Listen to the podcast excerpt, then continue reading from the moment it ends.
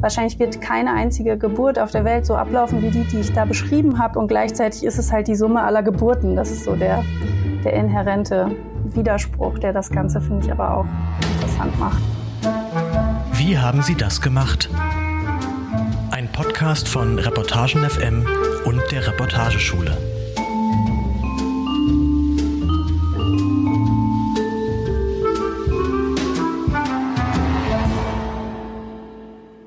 Herzlich willkommen, liebe Hörerinnen und Hörer, zur zweiten Staffel von Wie haben Sie das gemacht? dem Podcast der Reportageschule Reutling in Zusammenarbeit mit Reportagen FM. Wir, die Schülerinnen und Schüler der Reportageschule, wir reden hier in diesem Podcast regelmäßig mit Autorinnen und Autoren, deren Texte wir besonders interessant finden. Mein Name ist Kim Lucia Ruff, ich bin im 17. Lehrgang und mein Gast heute ist Mareike Nieberding. Hallo Mareike, schön, dass du da bist.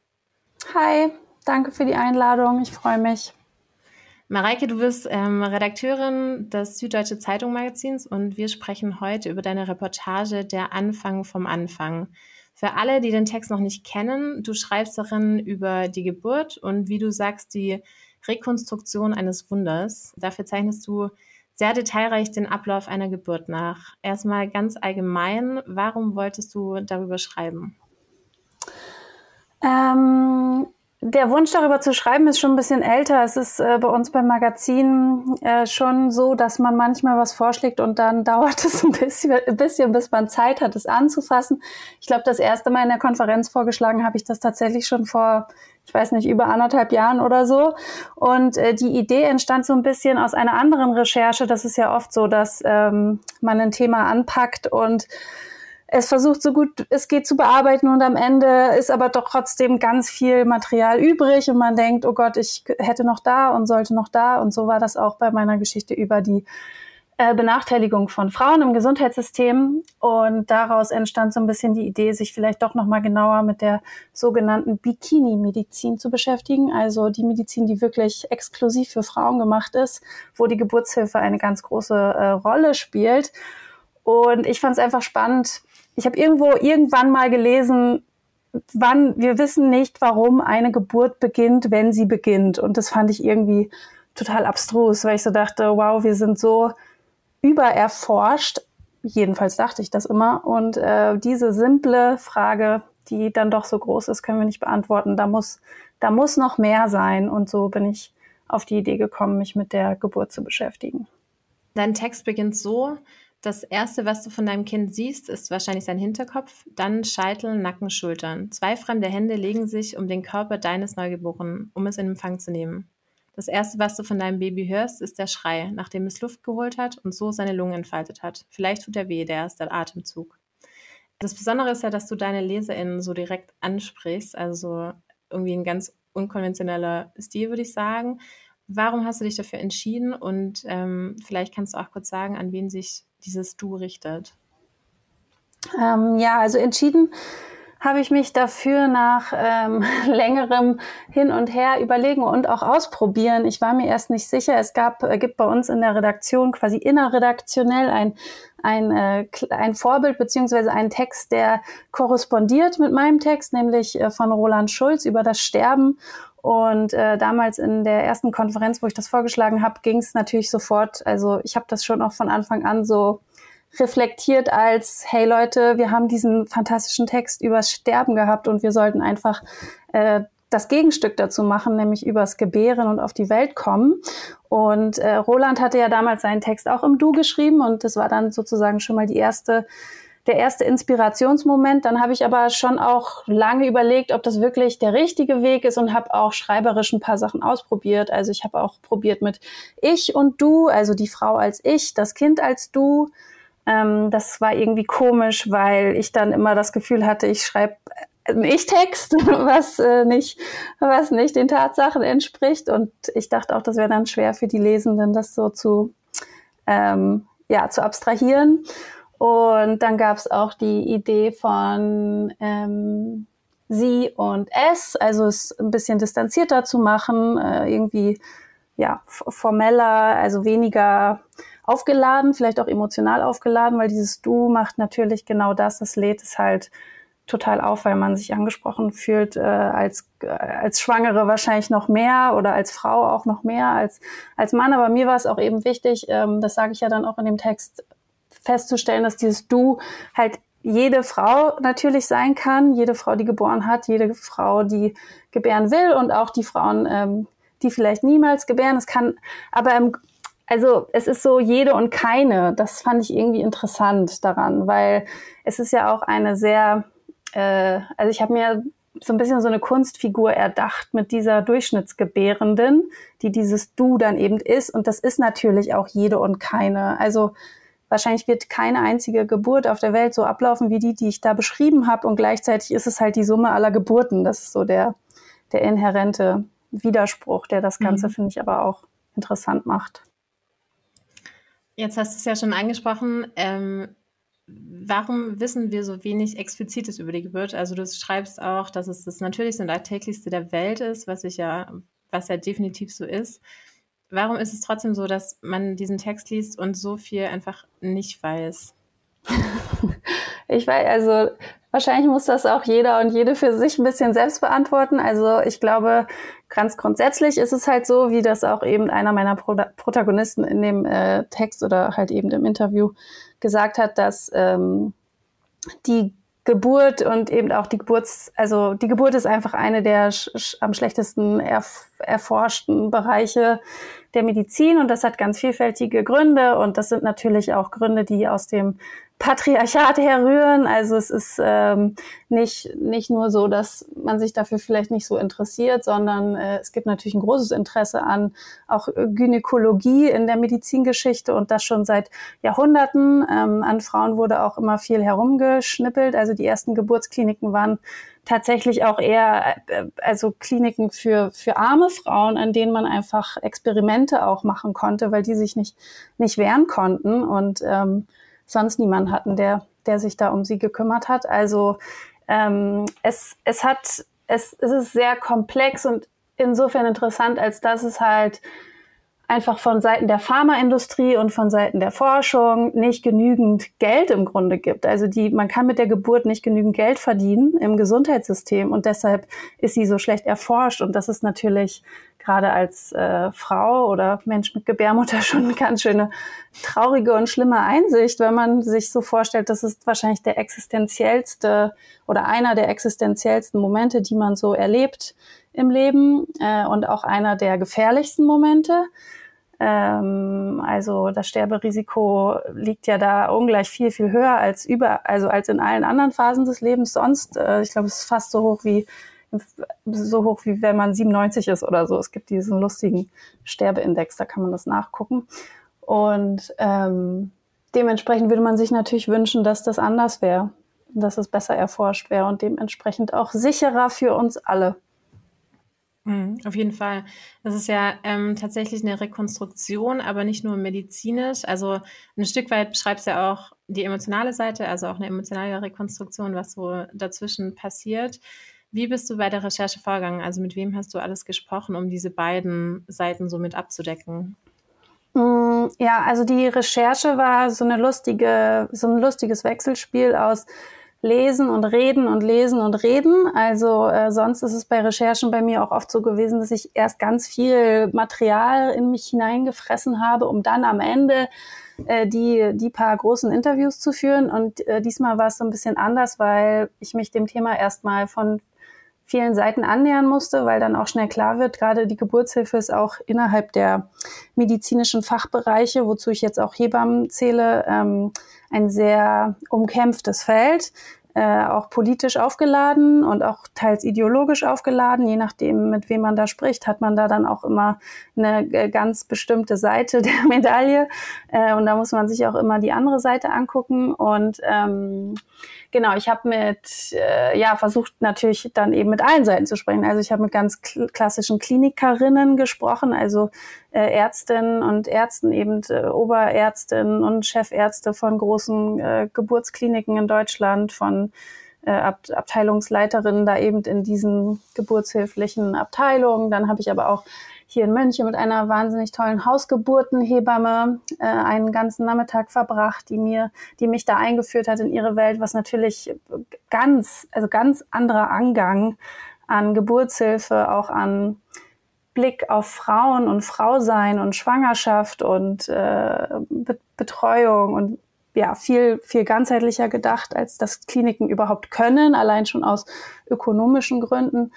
Ähm, dann habe ich mit Professorin, Hebammenwissenschaftlerin, äh, Forscherin, einer Plazenta-Forscherin aus Köln, was ich auch sehr interessant fand, die am Ende leider gar nicht in dem Text gelandet ist. Da ist auch wieder diese zu viel Material, ähm, dieses zu viel Materialproblem gewesen. Ähm, genau, und so habe ich mich so peu à peu vorgearbeitet und versucht, mir dieses wirklich sehr, sehr große, komplexe Feld ähm, zu erschließen. Und die emotionale Seite ist natürlich, ähm, zu der haben all diese Menschen beigetragen, also sowohl die Hausgeburtenhebamme, klar, als auch, aber die äh, Oberärztin äh, hier in der Klinik in München in der Maistraße. Ähm, und dann habe ich aber auch versucht, ganz viele Bücher dazu zu lesen und ähm, mit Freundinnen gesprochen, mit äh, Müttern. Ähm, mir Bilder angeschaut, was für mich am Anfang, der, die Bildebene ist in dem Text ja auch wichtig, was für mich am Anfang auch sehr ähm, interessant und krass war, weil ich hatte auch noch nie Bilder von einer Geburt gesehen vorher, also richtige Bilder, nicht die, die man aus dem Fernsehen kennt. Ähm, ja, und so hat sich dann so peu à peu dieses Bild ergeben. Es gibt allerdings auch ähm, gute Studien dazu, also gerade zur äh, psychosozialen äh, zum psychosozialen Erleben von, von Geburten. Also da bin ich dann auch einfach in, in diese ganzen Datenbanken gegangen und habe mir das da alles rausgesucht. Also äh, Frauen werden ja auch auf der ganzen Welt befragt nach ihren Geburten, wie sie sie erlebt haben. Und da konnte ich äh, auch viel rausziehen. Das klingt auf jeden Fall wahnsinnig umfangreich und langwierig. Wie lange ähm, bist du denn an der Recherche gesessen und was war für dich so ein Fakt, der dich während der Recherche am meisten überrascht hat?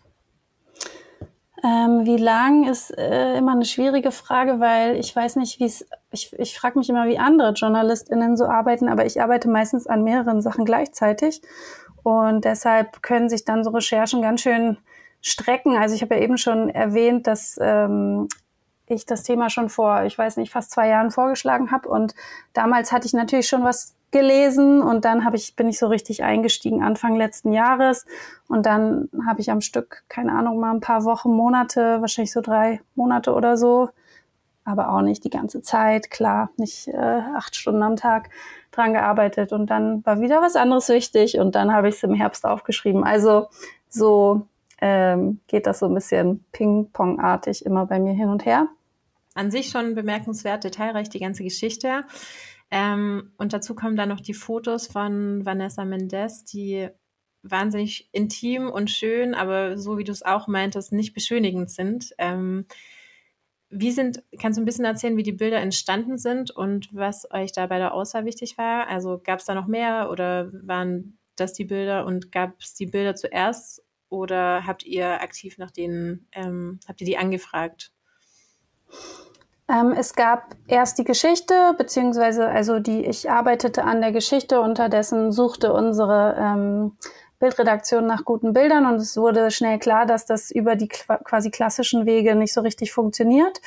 Äh, also alles, was man irgendwie in den Datenbanken finden konnte und auch sonst an Projekten fand ich nicht überzeugend, auch weil vieles eben nicht selbstbestimmte Geburten gezeigt hat. Also gerade in den großen Bilddatenbanken konnte man viele Fotos von Geburten finden, aber die haben nie, die haben eigentlich immer nur die klassische Klinikgeburt gezeigt, wie man sie vielleicht eigentlich als Frau lieber nicht erleben möchte, nämlich auch das, was wir aus Filmen kennen. Man wird irgendwie auf den Rücken gelegt und vielleicht sogar fixiert von äh, Hebammen oder Ärzten mit den Händen und es wird eigentlich mehr an einem operiert, als dass man selbstbewusst und selbstbestimmt ein Kind bekommt. Und ähm, wir haben meine tolle Kollegin aus der Grafik, äh, Anna Sullivan, die selbst Tochter einer Dula ist, also sich auskennt mit dem Thema, die hat sich dann zum Glück dem Ganzen angenommen und hat tatsächlich einfach auf Instagram recherchiert, weil da gibt es ähm, seit ein paar Jahren eine sehr aktive Birth Positivity Bewegung, das Birth Project, also ganz viele verschiedene Kanäle, die sehr ähm, aktiv und engagiert äh, sich einsetzen, eben für ein realistisches Bild von Geburten ähm, und die auch ja, den Meta-Konzern dazu gekriegt haben, dass Geburten nicht mehr zensiert werden auf Instagram und Facebook, so wie das früher war. Früher waren das, war das ja sexueller Inhalt und mhm. wurde gleich gelöscht. Und ähm, mittlerweile darf man das eben stehen lassen. Und die hat äh, diese Vanessa aufget aufgetrieben äh, auf Instagram und die angeschrieben, wie das irgendwie heutzutage so lustig läuft am anderen Ende der Welt. Und deshalb kann ich ähm, zu, dem, zu dem Entstehen der Bilder auch nur sagen, dass die Vanessa Mendes ist eben, die hat das nicht für uns exklusiv gemacht, sondern die ist eben eine wirklich zertifizierte professionelle Geburtsfotografin in den USA, die ähm, nur Geburten fotografiert und die eben beauftragt wird von den Eltern, von den Müttern selbst, äh, von den Schwangeren, ihre Geburten zu begleiten, exklusiv zu begleiten und ähm, dementsprechend sind auch alle, alle Bilder, die wir da sehen bei uns im Heft, ähm, die ja verschiedene Frauen in den verschiedenen Phasen der Geburten zeigen.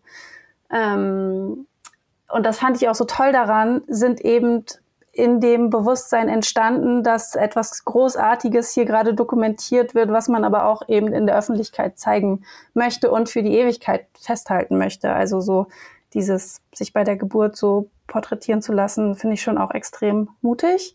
Und ähm, so, ich sehe da drin irgendwie auch so ein bisschen so ein Akt der Selbstermächtigung und das finde ich, sieht man den, den Bildern auch an. Also ich hatte das Gefühl, man sieht es ihnen an. Genau, deshalb ist es aber auch eine amerikanische, also ein amerikanisches äh, Geburtspanorama sozusagen. Man sieht da viele Hausgeburten. Das ist auch ähm, genau, es ist halt auch so ein bestimmtes Klientel, das sich dann begleiten lässt.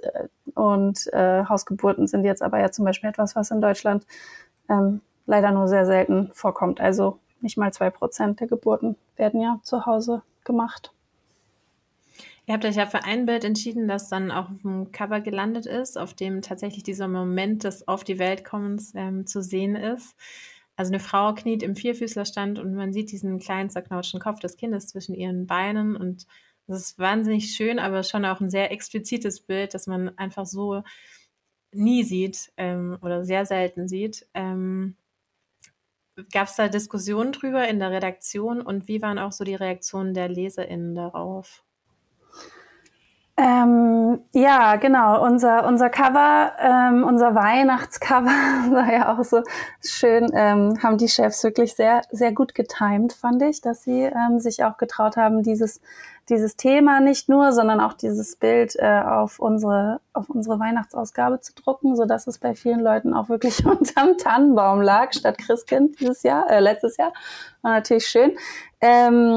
Ja, klar, darüber haben wir natürlich im Vorhinein ganz viel diskutiert. Äh, Anna, wie gesagt, die Grafikerin und ich, wir waren ähm, von Anfang an sehr dafür, dieses Bild zu nehmen, eben weil wir beide ähm, auch der Meinung waren, dass das etwas ist, was man gesehen haben sollte vielleicht. Also ich weiß nicht, es klingt so erzieherisch, aber also wir wollen es jetzt auch niemandem aufdrängen, aber es ist schon also ich finde es wertvoll, egal ob man jetzt alt, jung, äh, Mann oder Frau oder was auch immer ist. Es ist einfach, finde ich, schon wichtig, einmal zu sehen, wie wir alle auf die Welt gekommen sind oder eben die meisten Menschen auf der, auf der Welt auf die Welt kommen. Und äh, dieser Moment ist ja auch das, worauf im Text alles hinausläuft, ähm, eben den, der Moment, in dem das Kind kommt. Deshalb fand ich es jetzt auch äh, für mich als, als Autorin irgendwie einen schönen so also ein schönes Wechselspiel aus Bildebene und Textebene. Und ähm, ja, wir haben lange darüber gesprochen, können wir das machen? Ist das zu explizit? Was, was werden die Leute sagen? Gibt es da negat also triggert das vielleicht auch jemand negativ? Also so dieses auch so ein bisschen seine Leserinnen und Leser im Blick haben, ob man die vielleicht damit auch nicht nur überfordert, sondern vielleicht auch belastet oder so und ähm, sind am Ende aber dann zu dem Schluss gekommen, dass das einfach ein so, also wirklich mächtiges Bild ist, also so stark und so intensiv, dass es also fast Frevel wäre, das nicht aufs Cover zu nehmen. Und äh, dann bin ich auch sehr froh darüber gewesen, dass auch die Chefredaktion den Mut hatte, das, das zu drucken, weil ich glaube, das ist auch alles andere als selbstverständlich. gerade in Zeiten von, ja, auch dem, dem ganzen Internet. Äh, Shit, der einem da auch um die Ohren fliegen kann. Genau. Und äh, der, der, der, die Reaktionen waren wirklich, ich hatte mich auf sehr viel Kritik eingestellt und war überwältigt davon, was für ein Love Storm wir dafür bekommen haben. Also ich bin wirklich fast vom Hocker gefallen, wie viele positive Reaktionen es darauf gab. Natürlich gab es auch vereinzelte äh, Reaktionen, die das nicht so toll fanden. Ich habe auch in meinem privaten Umfeld ähm, ein paar interessanterweise so mittelalte Frauen gehabt, ähm, die das auch nicht toll fanden, die, denen das irgendwie too much war und die irgendwie so vielleicht auch tatsächlich schlechte Erinnerungen mit ihren eigenen Geburten verbunden haben oder so. Also wo ich irgendwie das Gefühl hatte, das löst was aus und das tut, das tut vielleicht auch ein bisschen weh oder so. Weiß ich nicht. Ähm, ja, aber das war gut auszuhalten. Okay, du sprichst auch ähm, deutlich über Missstände in deinem Text. Also zum Beispiel kommt ein Chefarzt zu Wort, der die hohe Kaiserschnittquote an manchen Kliniken erklärt, auch damit, dass die Fallpauschale, die ein Krankenhaus eben für einen Kaiserschnitt bekommt, deutlich höher ist als ähm, die für eine vaginale Geburt. Nach deiner Recherche, was würdest du sagen? Ist jetzt eine große Frage, aber wie steht es um die Geburtshilfe in Deutschland? Also meinem äh, jetzt meiner professionellen Einschätzung nach, die sich durch diesen Text äh, irgendwie so ein bisschen gebildet hat, hat äh, sich dadurch, dass es diese neue S3-Leitlinie äh, für die vaginale Geburt am Termin, die es seit äh, vergangenem Jahr gibt, äh, oder in den, an der auch in den vergangenen Jahren gearbeitet wurde und die jetzt eben in Kraft getreten ist, ich glaube, letztes Jahr oder war es schon vorletztes Jahr, hat haben wir einen ganz großen Schritt nach vorne gemacht in der Geburtshilfe in Deutschland. Ähm, einfach dadurch, dass die verschiedensten, und ich habe es eben ja schon angedeutet, äh, Disziplinen, also Ärzte und Ärztinnen und ähm, eben Hebammen, aber auch Eltern oder Mütter, äh, Elternverbände ähm, zusammengearbeitet haben an dieser Leitlinie, was innerhalb dieser, dieses sehr umkämpften Feldes der Geburtshilfe wirklich schon einem Paradigmenwechsel äh, gleichkommt.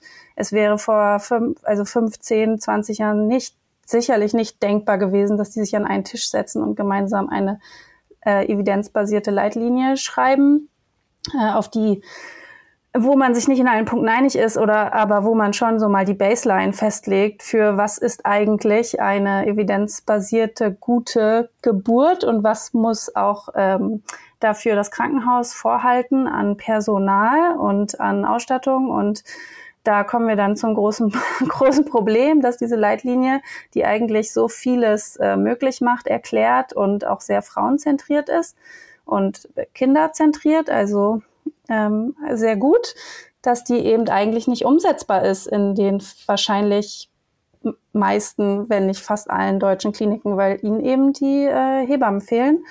Und das ist natürlich eine, also wahnsinnig frustrierend, weil man könnte so viel besser machen und man kann es halt nicht besser machen, weil einem die Leute dazu fehlen. Und das finde ich also nicht nur als Frau, sondern auch jeden Mann sollte das aufregen und, und sehr irritieren und äh, wütend machen, ähm, dass man so viel besser sein könnte, wenn man wollte, aber anscheinend will man nicht, weil das sind alles auch politische Entscheidungen, die in den letzten Jahren, Jahrzehnten getroffen wurden. Also jetzt, ich meine, es wird jetzt in der Politik bevor es mit Corona losging, war Hebammenmangel mal ein bisschen Thema und dann streiken in Berlin die Hebammen, das ist auch mal wieder ein bisschen Thema. Aber so richtig äh, was verbessert und geändert hat sich eigentlich nicht. Und das ist natürlich, das ist, das ist natürlich schlecht. Also sehr schlecht sogar. Und überhaupt, es ist ein, glaube ich, wunderbarer Beruf, aber nur die zu, viel zu wenige wollen ihn machen, weil eben die politischen Rahmenbedingungen nicht gut genug sind oder eben die wirtschaftlichen Rahmenbedingungen nicht gut genug sind. Und das ist natürlich eine Katastrophe für alle Frauen und Männer und Menschen, die Kinder kriegen oder äh, die Kinder haben, die Kinder kriegen. Also ich meine, es geht ja jeden und äh, jede an. Ja. Und die Fallkostenpauschalen sind natürlich auch ein Riesenproblem. Also es sind sehr viele Probleme einfach eingebaut in, in das aktuelle System, an die man ran müsste. Und ich sehe im Moment nicht, dass da jemand rangeht und äh, würde mir wünschen, dass vielleicht jetzt mit dem, mit dem nicht Ende, aber dem zumindest äh, ausfasern oder wie auch immer man das nennen will, der Pandemie, ähm, Gesundheitspolitik sich auch mal wieder dieses großen, wichtigen Themas annimmt. Mhm. Marek, jetzt haben wir viel über deinen Text gesprochen. Ganz allgemein nochmal, was würdest du sagen, welche Art von Geschichten du gerne erzählst? Welche Art von Geschichten? Ich erzähle am liebsten ähm, Geschichten, die mich selbst interessieren. Das klingt total egoistisch und irgendwie bescheuert. Aber ähm, ich habe nicht, anders als manche Kolleginnen und Kollegen, habe ich nicht so eine, manche haben ja eine Form. Die schreiben nur Reportagen oder genau, machen irgendwie nur Porträts und ähm, spüren da immer, äh, versuchen da irgendwie auch, auch diese Form noch immer noch besser zu machen oder besser zu beherrschen. Und das, das interessiert mich irgendwie nicht so. Ähm, ich glaube, ich bin eher tatsächlich thematisch und dementsprechend auch äh, gesellschaftspolitisch äh, getrieben, was meine Themenfindung angeht und äh, meine Themensetzung angeht. Jetzt waren es in den letzten Jahren also gerade diese medizinischen Themen, äh, die zusammenkommen mit ge geschlechterpolitischen Themen, die ich halt einfach wahnsinnig wichtig und underreported finde und deshalb eben auch wichtig zu machen. Aber ähm, neben diesen großen Reports mache ich auch wahnsinnig gerne einfach ein richtig schönes Interview. Also ich ähm, bin da nicht so bin da nicht so festgelegt und ich finde die Arbeit in einer Redaktion ermöglicht einem ja auch immer wieder sich auf verschiedenen Feldern auszuprobieren. Ähm, dann schreibt man mal ein tolles Porträt und dann macht man halt wieder eher drei Interviews und dann muss man auch mal sieben Kleintexte schreiben und das ist gehört zum Job auch dazu und das finde ich aber genauso wertvoll, weil ich auch weiß, dass die Leserinnen und Leser das äh, manchmal genauso gerne mögen. Eine, ein schönes äh, kleines Feuilleton auf äh, 500 Zeichen oder 700 Zeichen, vielleicht sogar manchmal als erstes lesen, noch bevor sie irgendwas von den großen Texten anfassen. Und ich kann es auch verstehen. Und ähm, noch eine letzte Frage. Du hast 2019 auch ein Buch geschrieben mit dem schönen Titel Verwende deine Jugend, ähm, wo es auch um politische Partizipation ähm, geht. Wie ist es dann, wie vereinbarst du Journalismus und politische Haltung? Wie ist da dein, dein Handling damit? Mm, ja, ich finde das immer interessant, dass das wird, dass das quasi anscheinend problematisierungswürdig ist, dass man quasi eine engagierte Bürgerin ist und Journalistin. Ich finde das nämlich, dass das überhaupt kein Widerspruch ist. Also ich würde, für mich verläuft die Linie da, wo ähm, es in Parteipolitik abzudriften droht. Also ich würde zum Beispiel nie in eine Partei eintreten. Das würde ich komisch finden jetzt als Journalistin, obwohl es ja auch genügend Kolleginnen und Kollegen gibt, die äh, in ihrer Privatzeit in der Partei sind und sich engagieren und das ist auch gut und wertvoll bestimmt. Aber für mich würde es nicht in Frage kommen. Mir wäre es zu ähm, mir für mich wäre es irgendwie nicht vereinbar. Ähm, genau, und dieses äh, Buch Verwende deine Jugend und die dahinter steht ja auch tatsächlich eine Jugendbewegung, die ich damals gegründet habe, kurz nach der Trump-Wahl, wo äh, ich irgendwie in totaler Panik war, dass die Welt untergeht, was sie irgendwie auch tut. ähm, das Gefühl hatte, man muss selbst aktiv werden und auch das Gefühl hatte, das geht über weit über mein, mein berufliches Wirken hinaus. Ähm, um sich mit anderen zusammenzutun und was zu verändern, dass äh, das finde ich steht auch nicht im Widerspruch zu dem, was wir als Journalistinnen und Journalisten vielleicht machen wollen, indem wir halt mit Menschen zusammenkommen, um, um, um mit ihnen gemeinsam die Welt zu beschreiben und etwas zu verstehen über die Art und Weise, wie Dinge, Menschen, äh, Sachverhalte, Politik, wie Gesellschaft zusammenhängt.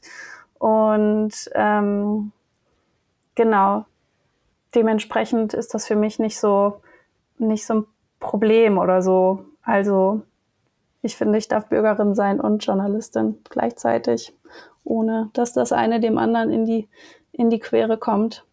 Das ist, finde ich, ein sehr schönes Schlusswort. Vielen Dank, Mareike, für deine Zeit. Ähm, an alle Hörerinnen und Hörer, schaut gerne in die Show Notes, wenn ihr mehr über Mareike und die Reportageschule Reutling erfahren möchtet. Da findet ihr auch alle Links zu unseren Social Media Kanälen. Hier kommt in zwei Wochen die nächste Folge. Wir freuen uns auf jeden Fall, wenn ihr wieder dabei seid. Bis dahin, alles Liebe.